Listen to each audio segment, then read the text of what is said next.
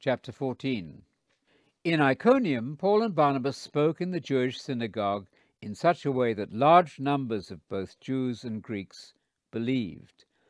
But the Jews who refused to believe stirred up the Gentiles and embittered their minds against the brothers.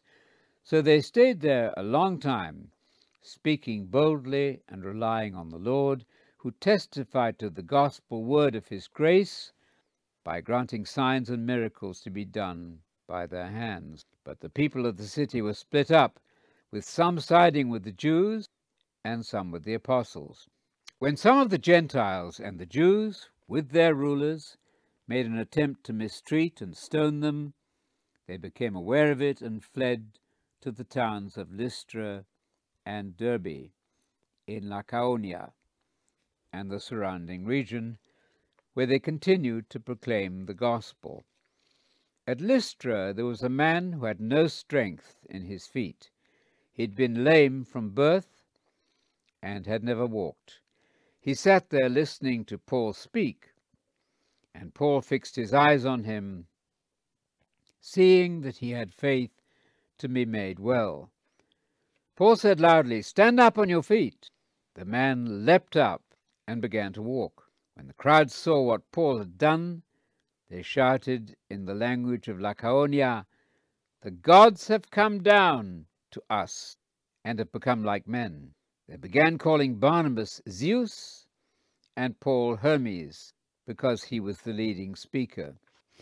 The priest of the temple of Zeus, which was just outside the city, brought oxen and garlands to the town gates he and the crowds wanted to offer sacrifices to them.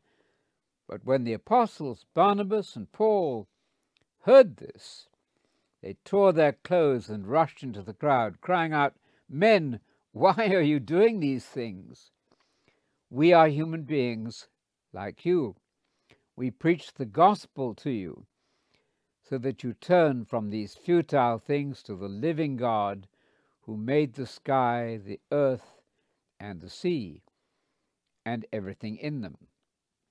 In generations gone by, he allowed all the nations to follow their own ways, yet he never left himself without witness, by doing good and giving you rain from the sky and harvest seasons, by doing good and giving you rain from the sky and harvest seasons, satisfying you with food and your hearts with gladness. Even by saying this, they barely managed to persuade the crowds not to offer a sacrifice to them. And some Jews came from Antioch and Iconium and won over the crowds, who then stoned Paul and dragged him outside the town, thinking that he was dead. But as the disciples stood around him, he got up and entered the city.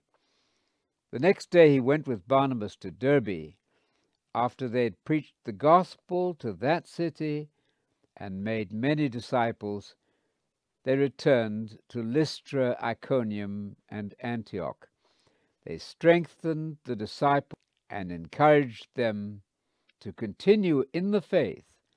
They said, it is through many trials that we enter the kingdom of God. When they had appointed elders for them in every church, and had prayed and fasted, they commended them to the Lord, in whom they had believed. They passed through Pisidia and came to Pamphylia. When they had spoken the gospel word in Perga, they went to Attalia. Then they sailed to Antioch from where they had been committed to the grace of God for the work which they had now completed.